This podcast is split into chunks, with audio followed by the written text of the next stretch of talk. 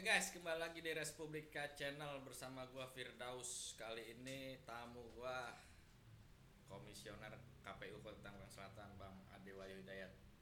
Apa kabar, Bang? Alhamdulillah baik, Bang Daus. Nah, lagi sibuk sekarang. Santai. Eh, lockdown bang. Lockdown. Lagi lebih baik di rumah. Oh, di rumah, di rumah saja. Di rumah saja. Iya nih. Lebih aman. Lebih aman ya. Nih, sekarang nih apa berita rame soal penundaan penundaan penundaan Iya. pilkada di seluruh Indonesia ya. Hmm. Berarti Tangsel juga kena dampaknya, Bang. Bisa diceritain gak sih gimana tuh penundaan? Iya. Ah, ah, Penundaan itu eh, kurang lebih kita itu hampir tiga minggu yang lalu ya Ah. dapat surat eh, edaran dari KPU RI, surat keputusan dari KPU RI nomor eh, 179 tahun 2020 tentang eh, penundaan tahapan pilkada 2020. hmm. Hal ini dalam rangka upaya eh, pencegahan menyebarnya virus eh, corona atau COVID-19. Oleh karena itu, eh, kami di KPU tingkat kota melaksanakan itu eh, seluruh tahapan eh, kita tunda terlebih dahulu dalam hal ini kita hentikan. Malah nyarisnya itu eh, tanggal 24 tidak salah itu besoknya mau pelantikan eh, PPS ya pada saat itu. Semua sudah kita persiapkan dengan matang termasuk anggaran sudah kita turunkan ke tingkat PPK karena pada saat itu belum ada belum ada arahan itu. Hanya arahannya agar menghindari kerumunan orang banyak lah kira-kira gitu ya. Jadi ada arahan dari KPU RI pada saat itu agar pelantikan itu dipecah. Jadi satu komisioner menghadiri di satu kecamatan untuk eh, menghindari orang berkumpulnya orang banyak sudah kita mapping semuanya sudah kita bagi di waktu yang bersamaan lima kecamatan siap melantik seluruh PPS-nya tapi jam satu malam kita lakukan konsolidasi Oh, agar ada penundaan. Selain dari arahan KPU RI juga dari arahan Forkopinda ya dalam hal ini Polres, eh, dari Dandim, dari wali kota juga eh, menyarankan untuk ditunda. Kira-kira gitu sampai sekarang berarti. ya. Sampai sekarang nih. Berarti nggak ada kegiatan lagi tuh habis dari bulan Maret kemarin. Eh, sudah tidak ada. Kita hanya pada proses di internal ya, kegiatan di internal penyusunan eh, laporan-laporan eh, anggaran atau laporan-laporan pertanggungjawaban anggaran-anggaran yang sudah kita gunakan di dalam tahapan pilkada sebelumnya. Artinya berdampak banget nih COVID-19 Bang AWH ya, Dewa ya. Eh, dari sisi eh, kontes- kontestan Hmm. Para calon ini pasti juga berdampak ya. Hmm. Kemudian bagi KPU sudah pasti eh, salah satunya APS ya alat peraga sosialisasi yang sudah kita produksi mensosialisasikan tanggal 23 September 2020 sudah kita produksi dan jumlahnya sangat banyak Udah banyak. bukan hanya banyak sangat banyak dan hampir 5 item yang sudah jadi ya contoh kayak payung kemudian tas dan sebagainya itu sudah jadi Hmm. dengan jumlah yang sangat banyak dan di situ tertulis eh, 23 23 September dalam rangka untuk mensosialisasikan tanggal pada saat itu itu sudah tidak bisa dibalikan karena sudah jadi kan sudah kita sudah kita bayar sudah jadi Hmm. Nah tinggal ya kalau ada yang nanti bisa kita perbaiki kita tutup tulisannya atau apa ya mungkin eh, sekreatif kreatifnya kita nanti gitu dalam rangka meminimalisir eh, hal-hal yang mubazir lah gitu bang.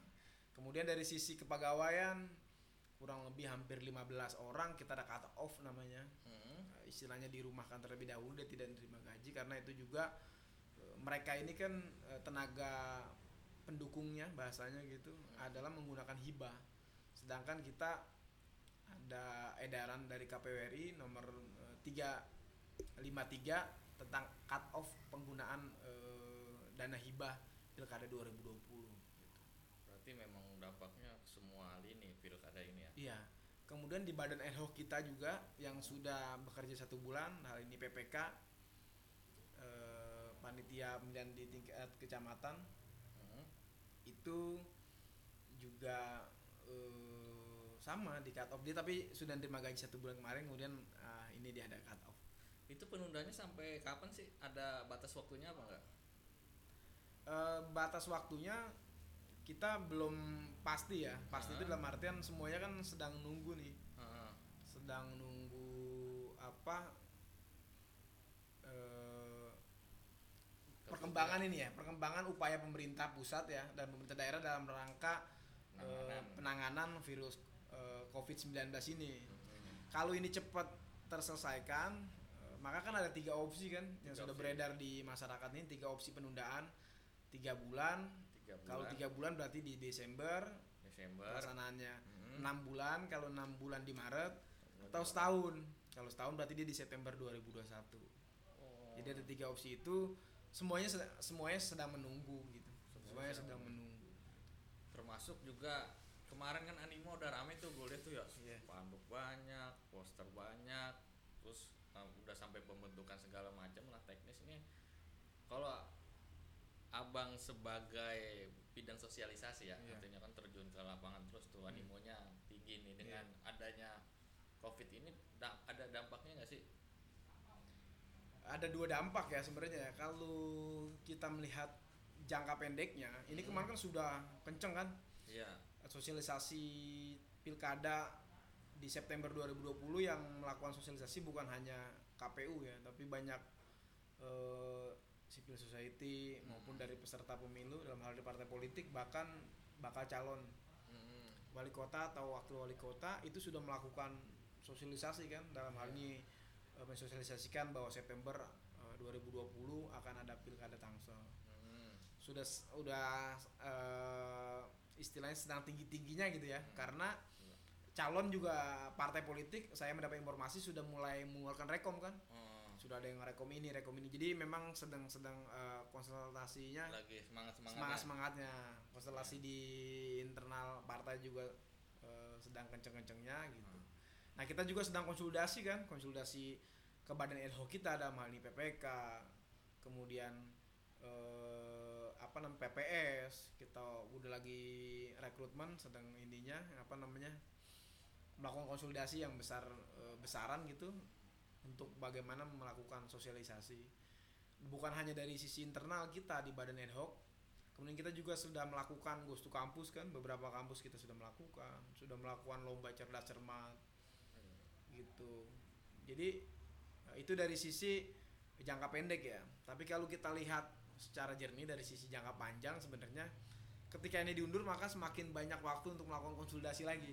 Hmm. makin banyak waktu untuk kita melakukan sosialisasi yang kemarin kita bisa jadikan alat evaluasi bang Daus Oh. jadi eh, ini hikmahnya gitu jadi segala sesuatu pasti ada hikmah ya hikmahnya kita bisa evaluasi loh Iya. sosialisasi yang kita lakukan kemarin kita bisa sosialis kita bisa evaluasi efektif enggak dari sisi anggaran seperti apa untuk kita memulai lagi jadi kita memulai lagi besok nih sosialisasi ketika memang sudah ada keputusan kapan pilkadanya Hmm. itu kita bisa lebih baik lagi sosialisasi untuk meningkatkan partisipasi masyarakat. Kalau ukuran kerja KPU itu dalam pilkada itu di- dilihat dari apanya sih bro?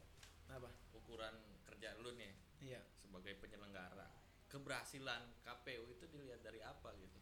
keberhasilan internal dari sisi anggaran misalkan. Ah, aman dalam penggunaan anggaran dari sisi pertanggungjawaban.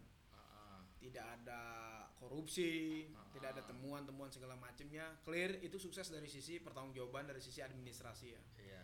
kemudian sukses dalam sisi penyelenggaraan. Hmm, sukses dalam sisi penyelenggaraan tidak ada kecurangan pastinya. Tidak ada sengketa. Hmm, itu salah satu indikator sukses kan? Iya. tidak ada kecurangan tidak ada sengketa. Kemudian dari sisi personal tidak ada komisioner KPU kemudian ke bawahnya ke badan ad hoc tidak ada yang di DKPP kan misalkan. Iya.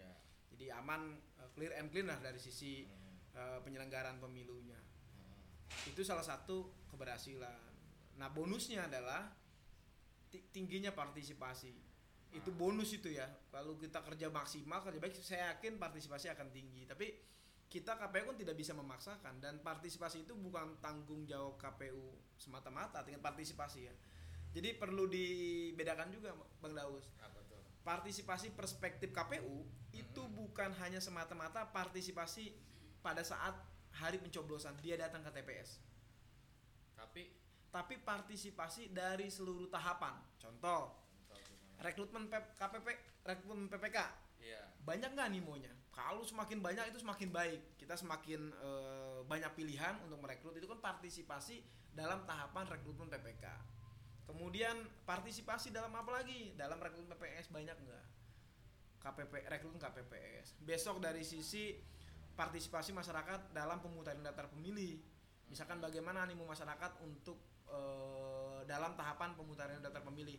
Kesadaran masyarakat untuk datang misalkan ke kantor kelurahan atau ke sekretariat PPS yang ada di kelurahan itu Iya. bahwa mengecek dia sudah terdaftar apa belum. Itu bagian dari partisipasi.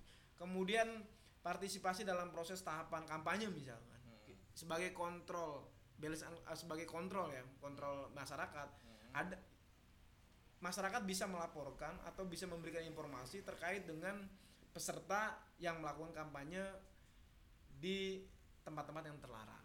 Contoh kayak di tempat ibadah di kantor-kantor pemerintahan. Itu partisipasi masyarakat dalam sisi dalam tahapan kampanye. Ya terakhirnya ya partisipasi dalam menggunakan hak suaranya dia datang ke TPS jadi partisipasinya tidak sesederhana teman-teman oh partisipasi hanya dilihat ujungnya gitu tapi KPU punya kewajiban melakukan sosialisasi dalam setiap tahapan untuk meningkatkan partisipasi dari seluruh tahapan pilkada ini Kemarin ini sebelum terhenti Covid udah di mana sih jalannya? Udah di tengah apa udah mau di akhir gitu? Tahapan kita bicara. Tahapan kita kemarin itu sudah 40% nih Oh, kita nih. 40% berarti. Ya 40% Kalau kita tarik dari mulai kita September ke September lagi, ini bulan Maret, April. ini bulan apa nih sekarang? Udah April. bulan April, ya, taruhlah di bulan Maret. Di bulan Maret. Udah 6 bulan sebenarnya udah 50% sebenarnya. Udah 50%. Sudah 50% waktu jalan ya. Kalau kegiatan mungkin karena kita dimulai Oktober kegiatan kita karena terkait dengan dana hibahnya baru ditandatangani di Oktober. Ya sekitar 40 sampai 45% lah sudah mulai berjalan ya. Hmm. Ini kan tinggal pemutaran daftar pemilih. Ini tahapannya setelah PPS nih pemutaran daftar pemilih nih. Kita rekrutkan PPDP ya, Oh, petugas pemutaran daftar pemilih. jadi emang udah 50% lah jalannya, tinggal 50% lagi. Iya, tinggal 50% lagi tapi adanya ini ya. Tapi ketika nanti ada penundaan lagi, ada penundaan kan ada tiga opsi. Itu dari awal lagi apa menjalankan yang sudah ada? Nah, ini kita lihat nanti keputusannya. Keputusannya dimulai dari ini. Tapi kalau melihat eh, kebijakan ya atau eh, arahan dari KPU RI itu kenapa misalkan eh, KPPS ditunda pelantikannya PPS kemudian eh, PPK di cut off. Tidak dibubarkan bahasanya maka bisa diartikan ini nanti diteruskan. Oh, hanya ditunda diteruskan. Enggak enggak dari awal lagi. enggak dari awal lagi. Hanya ganti eh, apa namanya tanggal waktu ya tapi kita nggak tahu juga nanti keputusannya itu ada di KPRI sama di Komisi 2 kan di DPR itu nanti Berarti masih bagaimana masih banyak lah. Sekarang kan pemerintah juga lagi fokus ngurusin Covid. ya. Covid ya kan anggaran-anggaran di daerah-daerah mungkin yang kemarin diparkir di KPU Oh, udah dikapling untuk penggunaan hibah itu mungkin di switch dulu untuk penggunaan eh, mencegahan atau penanggulangan kasus ini COVID-19 ini. Tapi masih sosialisasi nggak bro? Eh, kita Sekarang, ada sekarang. ada sosialisasi. Sosialisasi eh, dalam rangka pencegahan Covid. COVID penanggulangan. Jadi KPU membantu pemerintah eh, dalam hal ini dalam rangka pencegahan eh, atau istilahnya menghentikan nih kasus ini gitu. Jadi kita menghimbau pakai masker, menghimbau apa cuci tangan setelah beraktivitas segala macam itu di sosmed kita Hmm, mainnya itu di sosmed aja sekarang. Ya, di sosmed itu setiap hari pas kita Rapat-rapat komisioner juga di pakai itu kan pakai Zoom, Zoom aplikasi yang terbaru. Jadi kita di mana-mana kita rapat itu bisa sambil iya. masak bisa sambil main di rapatnya. gitu. Oh, jadi memang apa namanya masih bisa berjalan artinya nggak berhenti banget nih ya bro ya Kalau untuk pilkada berhenti banget. nggak untuk tahap untuk sosialisasi Kalau segala- sosialisasi kan kita sebagai eh, institusi Heeh. eh, pemerintah ya gitu. Heeh. Ya kita membantu punya kewajiban karena kita juga eh, saya kemudian teman-teman KPU juga digaji oleh APBN kan. Heeh. punya tanggung jawab yang sama gitu untuk bagaimana membantu pemerintah mensosialisasikan eh, eh, COVID-19 ini gitu. Kemarin itu sebelum ada pemberhentian ngeliat animonya gimana bro lu kan keliling tuh Iya. animo masyarakatnya gimana udah bagus ya kita lihat ya sudah eh, sudah bagus. Ada evaluasinya gini. Gimana? Orang tahu pilkada tuh 2020 September tahu. Hmm. Hanya tanggal, Hanya tanggal. hanya tanggal sih. Tanggal yang oh nggak tahu tanggal berapa. Pokoknya September bang katanya. Gitu kira-kira gitu ya. Hmm. Misalnya kita tanya, "Eh, Bu tahu nggak pilkada tanggal tang tahu September 2020 tanggal berapa? Nah tanggalnya nggak tahu gua gitu. Oh, paling di sekitar itu aja. Ya di sekitar itu. Kalau masyarakat tahu oh kita mau ada pilkada tahu 2020. Gimana lu prediksi nih abis orang sekarang fokus nih apa namanya Covid-19 ya. Iya. Artinya banyak lah dampak yang besar gitu. Khawatir kan berefek juga kepada partisipasi masyarakatnya untuk ikut coblosan nih kan. Hmm. Dalam artian mereka sekarang fokus perut nih kan banyak dampak ekonominya Iya, besar nah iya. gimana tuh siasat KPU nih Ya. udah dipikirin belum sama lu sebagai eh, apa namanya yang ngurusin sosialisasi Nah gini, kalau kita mau ngatur strategi kan kita lihat dulu sasaran kita. Maka sasaran sasaran dalam artian gini ya, gimana kita tuh pilkada tuh jadinya nanti kapan? Hmm, Gitu ya. Kalau Desember ya pasti sangat berdampak psikologis ya terhadap masyarakat ya. Misalkan masyarakat yang kalau Desember kan waktu terlalu dekat nih. Pasti ada dampak-dampak yang tadi eh, Bang Dau sampaikan gitu ya. Heeh.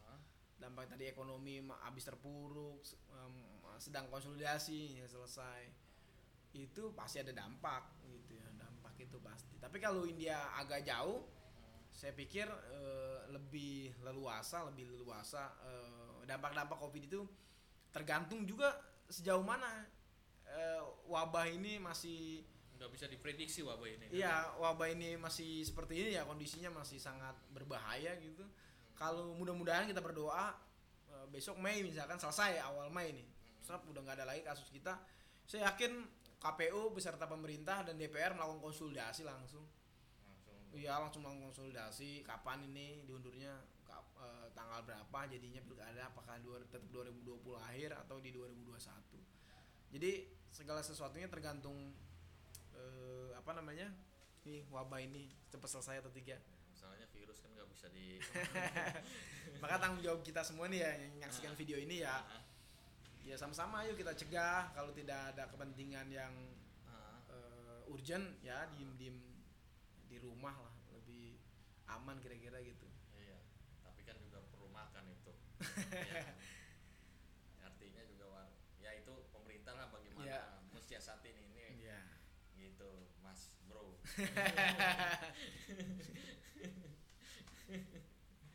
berarti memang apa namanya penundaan tiga bulan juga eh apa namanya penundaan tiga opsi juga masih bisa belum ditentukan kan? belum belum belum semuanya sama-sama masih menunggu masih menunggu ini cepat selesai gitu. apa. iya dan lain sebagainya ya semoga aja kita bisa melewati wabah ini amin amin biar cepat selesai nih Par- partisipasi kembali lagi kan ke di awal lagi bila Iya. partisipasi pilkada bisa terakhir nih sebelum gua ini target Iya. berapa persen sih lu target. Ah, target pilkada kita eh, sekarang ini 75 persen. 75 persen. Iya. itu angka realistis nggak bro realistis ya kalau melihat animo kemarin eh, apa lu ngukur animo itu pilpres dilihat dari ya pileg apanya? pileg pilpres kemarin. Tinggi. lu ngukur animo itu dilihat dari apanya? Dari banyaknya apa kita lihat kemarin ya partisipasi pileg pilpres ya. Ah, pileg pilpres tinggi tapi juga ada yang pesimis pak. Pileg pilpres itu kan karena digabung ada pilpresnya aja iya. jadi Nah, tinggi. Itu eh, jadi indikatornya pilpres eh, pileg pilpres tinggi. Hmm. kemudian yang kedua sekarang ini kan eh, sosmed ya sudah media sosial hampir setiap orang tuh punya sosmed apa. Jadi media sosialisasinya lebih mudah bang Daus lebih mudah eh, untuk kita melakukan konsolidasi bisa sampai dalam rumah sosialisasi kita karena bisa lewat internet kan tiba-tiba langsung masuk di HP itu pertama. Kedua kita lihat dari bakal calon. Yang Iya. bermunculan sekarang kan banyak nih. Ah. Oh, berarti animo masyarakat dia kan juga sebagai mem- apa namanya infor apa memberi informasi juga ke masyarakat. Ketika dia melakukan sosialisasi ya ada pilkada segala macam. Jadi eh, saya optimis gitu pilkada 2020 kali ini bahkan misalkan diundur di 2021 pun animo masyarakat eh, tetap tinggi. Tapi ingat tanggung jawab partisipasi eh, pemilih itu bukan hanya di KPU ya. Tapi kayak mungkin KPU menjadi eh, apa namanya i- istilahnya punya tanggung jawab lebih besar gitu dibandingkan yang lain gitu ya. Karena sebagai penyelenggara gitu. Tapi kita juga nanti kan bisa minta ke peserta dalam hal ini partai politik. Kalau untuk juga melakukan sosialisasi sosialisasi tentang eh, pilkada ini gitu Oh, gitu Iya. ya. 75% tuh menurut lu angka yang sangat realistis. realistis Berarti walaupun eh, sejarah pilkada Tangsel belum pernah ada yang nembus di angka 70 ya di 65 aja belum pernah ya. Eh, 67 eh, pil, eh, di 2011 berapa? di 2011 itu 57 57. iya 57 2006 eh 56 sorry 56 56. Iya makanya asumsinya 2016 2015 iya kemarin. 2015 berapa? 56 2011 2011 itu eh, di kisaran di 54 atau 55 gitu. Rendah banget berarti ya hampir setengahnya ya. setengahnya. Berarti lu kudu naikin 15 persenan gitu di tengah sekarang ini. Ya lebih. Lebih. Jadi kita pernah diskusi gitu sama teman-teman komisioner target kita sebenarnya dulu 70 70 70% dengan asumsi eh, pilkada di 2015 di, di di angka 56% gitu. Asumsi kita naikin di angka 14% di 70. Tapi setelah kita rakor di KPU provinsi, maka KPU provinsi memutuskan untuk 75%. Jadi kenaikan di yang dia 19%. gitu di 19% ada kenaikan dari pilkada 2015. tantangan itu ya tantangan Itu tantangan. iya Gitu. walaupun sebenarnya ukuran keberhasilan pilkada itu nggak bisa disebut dengan angka ya tapi Iya. bagaimana pendidikan politik ke masyarakat ya kan itu dia jadi kalau kita kalau kita mengutip eh, pernyataan Bung Karno kan Nah, bercita-citalah setinggi langit ketika kita jatuh di lantaran bintang lah gitu jadi kalau kita targetnya 75% ya minimal 7 100% dong kok 75 tapi kan target itu juga harus kita realistis Oh, harus kita juga harus realistis ya. realistis iya, iya, gitu iya. Bang Daus Oke dah. Terima kasih ya Bang Ade ya. Kayaknya udah cukup diskusi pada hari ini eh, banyak tema tentang terkait corona, kemudian penundaan pilkada, partisipasi dan lain sebagainya. Semoga informasi yang diberikan Komisioner KPU Pak Ade Wahyu Hidayat bisa memberikan manfaat bagi penonton sekalian. oke terima kasih dan saya ucapkan selamat eh, podcastnya Republika Channel. Res Publika Channel jangan lupa di Subscribe. subscribe subscribe jadi setiap video-video terbaru dapat informasinya nanti Oke, terima kasih. Bye.